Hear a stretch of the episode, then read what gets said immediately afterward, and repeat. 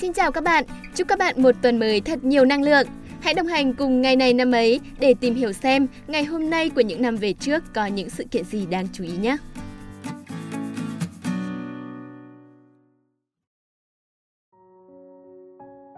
Các bạn thân mến, vào nửa đêm ngày 12 tháng 6 theo giờ Việt Nam, một sự kiện chấn động làng thể thao thế giới đã diễn ra.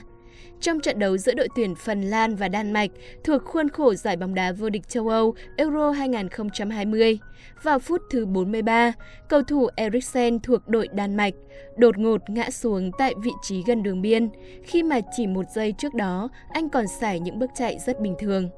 Ngay lập tức, tất cả nhanh chóng nhận ra đây là một vấn đề nghiêm trọng. Chỉ 5 giây sau sự cố, trọng tài đã cho dừng trận đấu. Đội ngũ y tế lao vào sân và nhanh chóng cấp cứu cho anh. 11 phút sau đó, khoảng thời gian kéo dài như vô tận.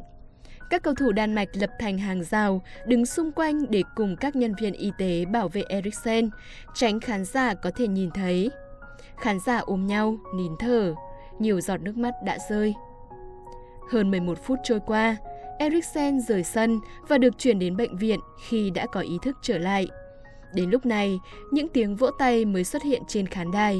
Mọi người vỡ òa vì anh đã qua cơn nguy kịch. Sự cố này may mắn đã không trở thành bi kịch của kỳ Euro năm nay. Và trong một khoảnh khắc đáng sợ đến như vậy, bóng đá vẫn cho thấy những nét đẹp của nó. Các cổ động viên của cả hai đội đã hô vang tên Eriksen suốt cả trận đấu và các cầu thủ đã không ăn mừng bàn thắng duy nhất được ghi. Dù là đối thủ của nhau, nhưng một khi có việc không may xảy ra, tất cả đều đã trở thành bạn bè, cùng cầu mong những điều tốt đẹp nhất. Không chỉ vậy, cú ngã của Eriksen còn là lời cảnh tỉnh cho những quan chức bóng đá về vấn đề sức khỏe của các cầu thủ. Nhiều câu hỏi được đặt ra sau sự việc như là về lịch thi đấu, quá trình chăm sóc y tế mà thực sự rất cần câu trả lời nghiêm túc. Nhưng sau tất cả, cảm ơn và chúc mừng chú lính chì Eriksen đã dũng cảm chiến đấu hết mình để giành lại sự sống sau tai nạn khó quên nhất sự nghiệp của mình.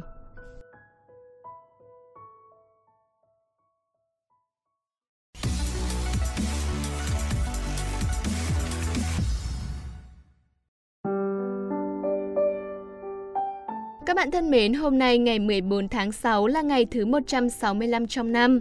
Xin được gửi những lời chúc tốt đẹp nhất đến các bạn thính giả có sinh nhật vào ngày hôm nay.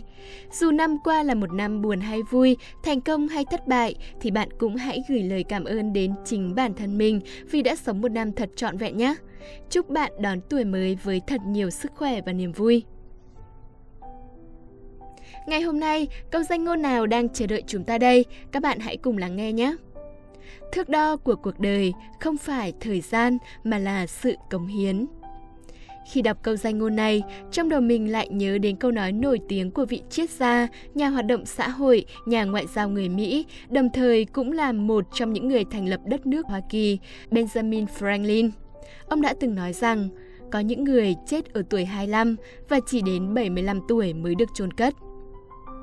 Cuộc sống con người là hữu hạn, nên chúng ta thường dùng thời gian để làm thước đo cho nó. Nhưng điều đó chỉ có ý nghĩa về mặt con số mà thôi. Chẳng ai có thể nói rằng tôi sống đến năm 90 tuổi nên tôi hạnh phúc hơn những người chỉ sống đến năm 80 tuổi. Bởi cốt lõi ở đây là, dù ngắn hay dài, điều quan trọng là ta đã sống một cuộc sống hạnh phúc và có ý nghĩa hay không. Nhiều người sinh ra được lưu danh hậu thế vì những cống hiến của họ cho dân tộc, cho nhân loại. Chúng ta không làm được những điều lớn lao như vậy, nhưng chỉ cần bản thân cố gắng sống trọn vẹn mỗi ngày với năng lượng tích cực, luôn luôn cố gắng hết mình, thì cuộc đời ta đã trở nên thật ý nghĩa. Có những người còn trẻ nhưng đã mang cho mình sự trì trệ, thích cảm giác an nhàn hưởng thụ. Vậy thì mỗi năm trôi qua, họ chỉ nhận về cho mình tuổi tác và thời gian. Điều này chẳng khác gì chết ở tuổi 25 như Franklin đã nói. Còn những người luôn nhiệt huyết và cống hiến sức mình, họ sẽ mãi được sống trong nguồn năng lượng sôi nổi của tuổi trẻ. Cuốn nhật ký cuộc đời của họ sẽ có thật nhiều trải nghiệm và câu chuyện đáng nhớ. Bạn thân mến, mỗi người đều cần có những sự lựa chọn của riêng mình. Hãy chọn sống chứ đừng chọn tồn tại. Đừng để những điều mình để lại trên cuộc đời này chỉ là một nắm cát bụi bạn nhé.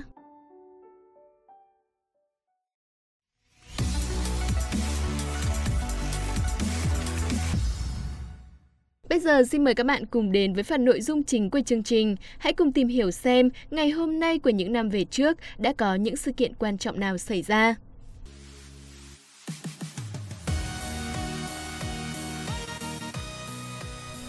Xin chào các bạn thính giả thân yêu. Thử đoán xem hôm nay ai sẽ là người đồng hành cùng các bạn nào? Cho các bạn 5 giây để suy nghĩ nhé.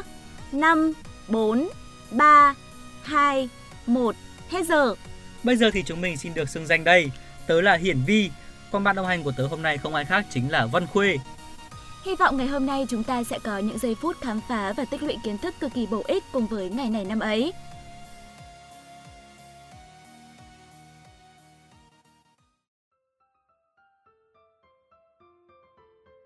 Trước khi bắt đầu chương trình thì Vi xin phép với các bạn thính giả là cho Vi được khoe một chút.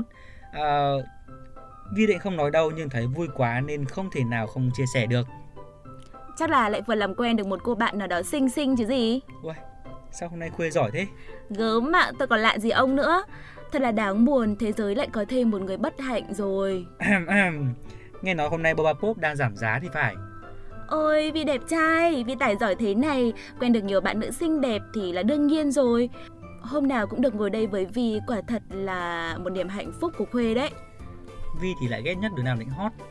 Thực ra thì Vi đẹp trai mà, chẳng qua là quen nhau lâu quá rồi nên là Khuê không khen mà thôi.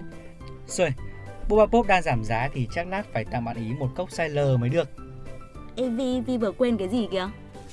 À, tất nhiên là không thể thiếu một cốc cho Khuê rồi. Đã đẹp trai rồi lại còn tốt bụng quá cơ. Không để các bạn thính giả phải chờ lâu hơn nữa, nhanh chân đến với ngày này năm ấy ngày hôm nay thôi. Hơi vội một chút, nhưng mà các bạn thông cảm nhé, bởi vì là Boba Pop đang chờ Khuê đấy. Bó tay. Khuê đùa thôi mà. Việc mang đến cho các bạn thính giả những thông tin bổ ích mỗi ngày là công việc mà Khuê luôn cảm thấy yêu thích nhất. Vì cũng vậy. Tuy nhiên thì có sự trùng hợp một chút khi ngày hôm nay 14 tháng 6 sẽ không có nhiều những thông tin đáng chú ý được diễn ra trong lịch sử. Ngay sau đây thì Hiển Vi và Văn Khuê sẽ cung cấp đến các bạn hai sự kiện diễn ra tại Việt Nam.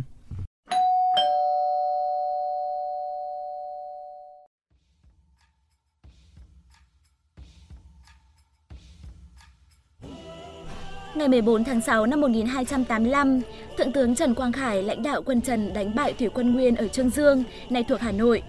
Trận chiến Chương Dương là một trong những trận chiến quan trọng của quân đội nhà Trần trong việc chiếm lại kinh thành Thăng Long do quân Nguyên chiếm giữ, là một chiến thắng tiêu biểu cho cuộc chống quân Nguyên Mông xâm lược lần thứ hai.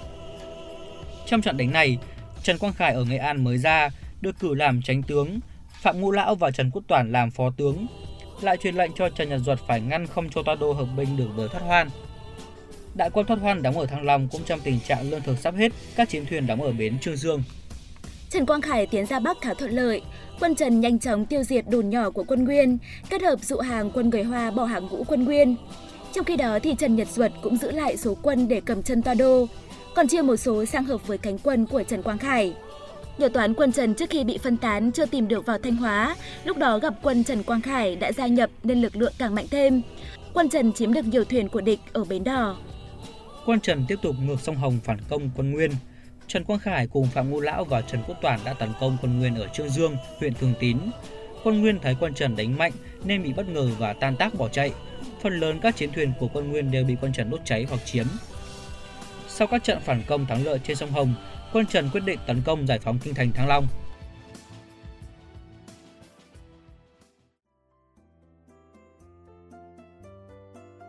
Ngày 14 tháng 6 năm 1906 là ngày sinh của nhà giáo, nhà biên soạn từ điển, nhà văn và nhà nghiên cứu Nguyễn Lân. Ông quê ở làng Ngọc Lập, huyện Mỹ Hào, tỉnh Hưng Yên. Ông là người có công trong việc xây dựng bộ môn và khoa tâm lý học, giáo dục học của hệ thống các trường sư phạm ở Việt Nam. Ông được nhà nước phong tặng danh hiệu Nhà giáo nhân dân năm 1988. Năm 2001, ông được Nhà nước Việt Nam trao tặng Giải thưởng Nhà nước về khoa học và công nghệ cho cụm công trình về giáo dục học từ điển tiếng Việt. Ngày 7 tháng 8 năm 2003, ông qua đời ở tuổi 97.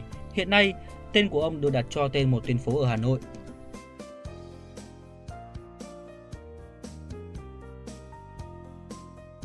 Các bạn thính giả thân mến, trên đây là hai sự kiện tiêu biểu diễn ra trong ngày hôm nay của rất nhiều năm về trước. Cảm ơn các bạn đã quan tâm lắng nghe và đồng hành cùng với chương trình. Chúng ta sẽ gặp lại nhau trong chương trình lần sau. Xin chào và hẹn gặp lại!